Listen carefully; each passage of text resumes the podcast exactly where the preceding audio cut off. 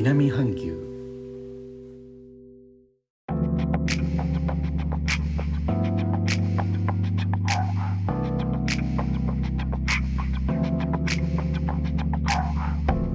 インドネシアから高野です。雨季真っ只中のジョクジャカルタ。今日も夕方からしとしとと雨が降り続いています。曇りがちで強い日差しは若干和らいでいますので気温は27度くらいです。アメリカでは大統領選挙から結果の確定議会への乱入事件新しい大統領の就任と感染症以外の事柄でも揺れ動いております。それに世界各国の情勢も SNS の世界も揺さぶられています。過激な思想を広げる目的の人たちが一般的な SNS から締め出されて他の SNS への利用へと流れているというニュースも目にするようになりました。この中で受け皿となる SNS としてテレグラムというアプリの名前が出てきます。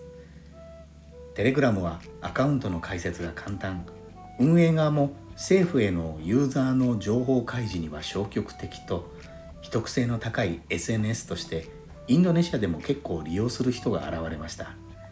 実際テロ組織のメンバーの利用も確認されたという政府の発表もあり2017年にはアクセスが遮断されるという事件になりました。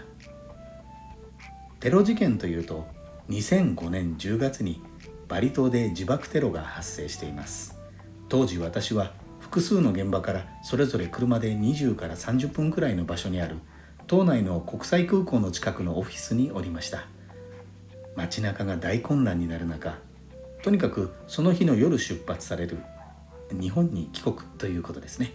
えー、そういったお客様は逐次空港へ向かってもらい空港の中の方が警備上も安全ですからね。その後はその日の夜にバリ島に着くお客様に事情を説明しないといけませんので国際線の到着口にたくさんのガイドさんたちと待機することになりました。携帯電話当時はまだスマホはなくてノキアのモノクロ液晶の携帯電話でした。情報のやり取りは文字 SMS が中心でした。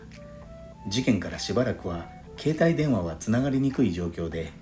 爆弾を爆発させるのに携帯電話で遠隔操作するから回線が切られたとかなんとか未確認の話が流れました。流言デマが乱れ飛び回線がパンク状態だったというところが本当のような気がします。